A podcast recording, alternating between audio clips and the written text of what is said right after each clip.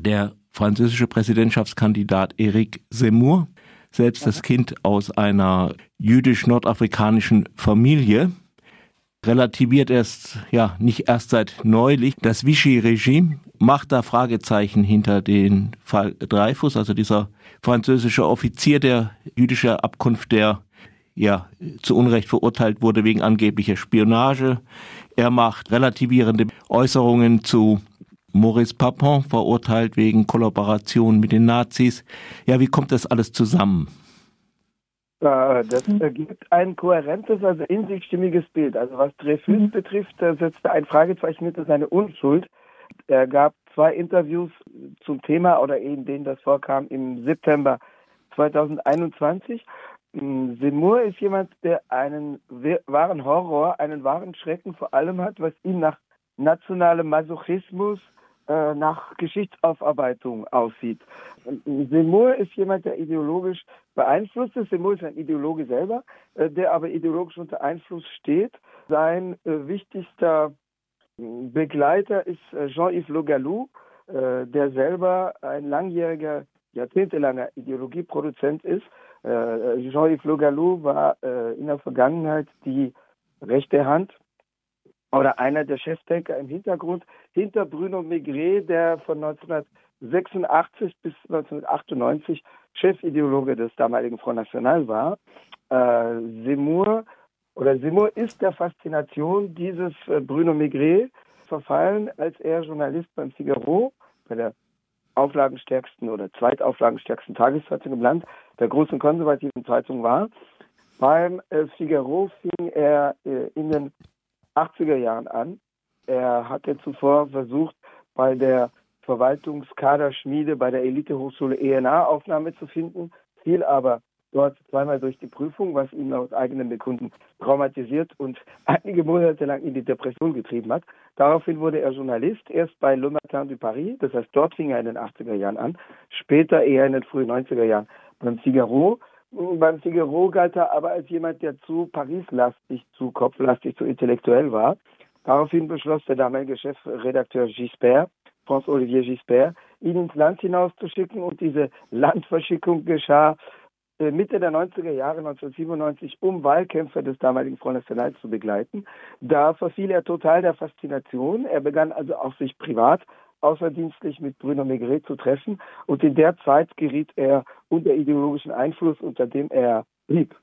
Nun, aber wie kommt er damit durch? Also ich meine, man könnte sich ja so ganz einfach mal eine, eine äh, Rechnung aufmachen. Ja, er bedient halt den französischen Nationalismus, aber ist der eigentlich nicht mit de Gaulle besser bedient als mit äh, äh Pétain und Vichy? Es gibt beide Varianten des französischen Nationalismus. Also der französische Nationalismus ist tatsächlich vielschichtig und es gibt ja auch eine langjährige Tradition des Linksnationalismus, der ein bisschen die Idee des rebellischen Volkes auch gegen die da oben mhm. und gegen das, elitär geführte Ausland, das die da oben unterstützt, äh, auch in sich aufgesogen hat. Also äh, der unter der Revolution 1791 versuchte ja der französische König zu fliehen, äh, wurde dann in Varennes festgenommen, später hingerichtet. Und er versuchte ja die äh, Truppen des monarchisch geführten Auslands Preußens und Österreich gegen mhm. Frankreich zu Hilfe zu rufen.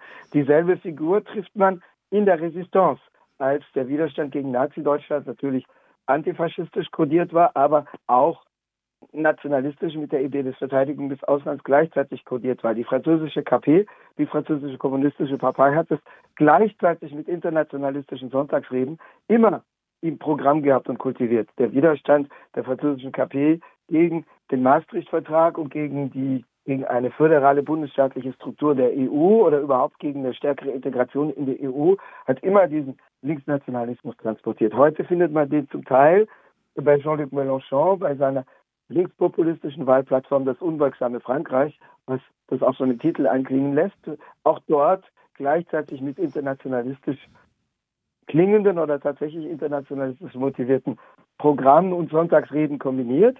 Also Mélenchon ist gleichzeitig jemand, der stark auf südamerikanische Linkspopulisten setzt, von Hugo, früher Hugo Chavez bis, bis Lula und äh, umgekehrt.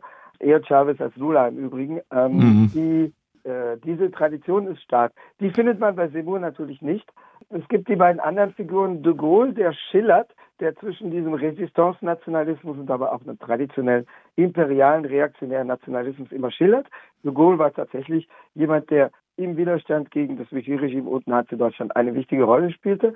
Durchaus aus nationalistischen Motiven. De Gaulle kam aus stark rechten Gefilden, kam aus dem Umfeld der Action Française, hat aber dann tatsächlich aus patriotisch überformten Motiven eine subjektiv ehrliche und vor allem in den Anfangsjahren auch sehr mutige Rolle gespielt, weil als er im Juni 1940 nach London ging, wusste man nicht, wer den Weltkrieg gewinnen wird.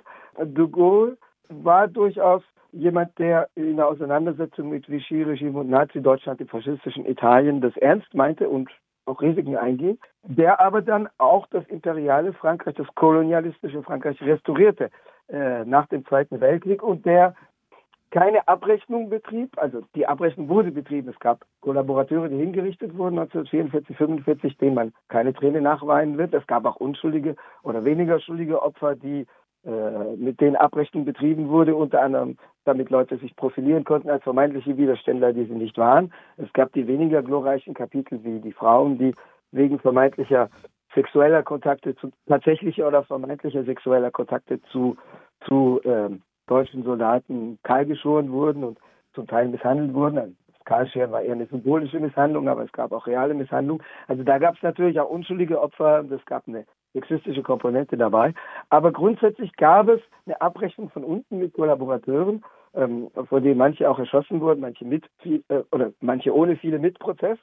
Aber de Gaulle hielt ja diese Abrechnung dann auf und äh, verkündete dann den staatsoffiziellen Diskurs. Ganz Frankreich war hinter der Resistance, das heißt, man muss sich nicht die Frage stellen, es gab einen kleinen, winzigen Fremdkörper, äh, der nichts mehr zu bedeuten hat. Und also hier gibt es keine, sozusagen keinen Bruch, sondern wir machen weiter. Und es wurden ja dann auch französische SS-Freiwillige zum Beispiel als Unteroffiziere oder Offiziere im ersten Kolonialkrieg, der schon 1946 begann in Indochina, 1946 äh, bis 54, der Vorläufer des späteren US-amerikanischen Vietnamkriegs, die wurden dann recycelt sozusagen.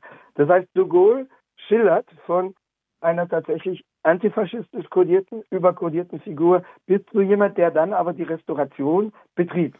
Auch die Restauration und der Integration der faschistischen Elemente dazu gehörte natürlich Maurice Papon, den du erwähntest, der in der, Nazi, in der Kollaboration mit Nazi-Deutschland und in der Organisation der Judendeportation aus Bordeaux 1942 bis 1944 eine wichtige Rolle spielte, der sich dann einen Persilschein in bestimmten Resistancekreisen nationalistisch motivierten holte, ähm, der dann unter de Gaulle Präfekt im französisch kolonisierten Algerien war, mhm. im, Nord, im Raum äh, Konstantin, der dann im Norden von des Departements Konstantin auf brutalste Weise den Kolonialkrieg führte. Papon war der Mann, des 17. Oktober 1961, also das Polizeimassaker mhm. 200 bis 300 Algier mitten in Paris. Das war auch unter de Gaulle. Also de Gaulle hat ihn nicht so gedeckt, sondern es gab einen Flügel rechts von de Gaulle, der de Gaulle wegputschen, ja umbringen wollte 1962, weil er de Gaulle vorwarf, den Algerienkrieg aufhören zu wollen. De Gaulle hat ihn ja dann aufgehört. Also es gab da eine faschistische äh, Fraktion im Staatsapparat, die zum Teil auch gegen de Gaulle operierte und Papon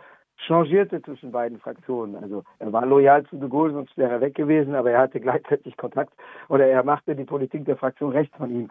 Heute, also damals gab es einen scharfen Bruch zwischen der extremen Rechten, die de Gaulle Verrat vorwarf durch die Beendigung des Algerienkriegs und der gaullistischen Rechten. Aber heute, 60 Jahre später, beziehen sich alle extremen oder fast alle extremen Rechten offen vordergründig offen auf de Gaulle, indem sie sagen, das ist das Erbe, das später durch de Gaulles bürgerlich-konservative Erben verraten oder Nachfolger verraten wurde, um zu versuchen, das zu rekuperieren, also zu hijacken, äh, für sich äh, zu missbrauchen was historisch nicht stimmt. Also Sumur fährt diesen Diskurs, den auch der Rassemblement National, also die klassische mhm. neofaschistische Rechte, der früheren Front National fährt, die sagen alle, sie seien die Erben de Gaulles, weil mhm. de Gaulle dem feindlichen Ausland widerstanden habe und so widerstehe man heute dem feindlichen Ausland, indem man gegen die Immigration, gegen die Einwanderung polemisiere.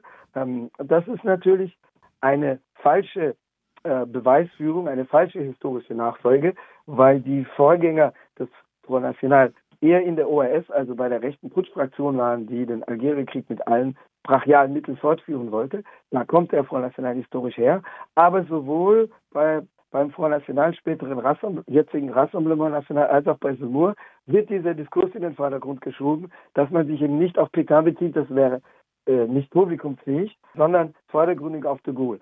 Semur, stärker als der Front National, betreibt gleichzeitig diese teilweise Rehabilitierung des Petain-Regimes. Er schrieb schon 2014 in einem Buch, Petain habe angeblich die französischen Juden gerettet und nur die ausländischen geopfert. Weil hm. Die ausländischen Juden darf man opfern, das ist klar, ne? Ja. Ja, ja.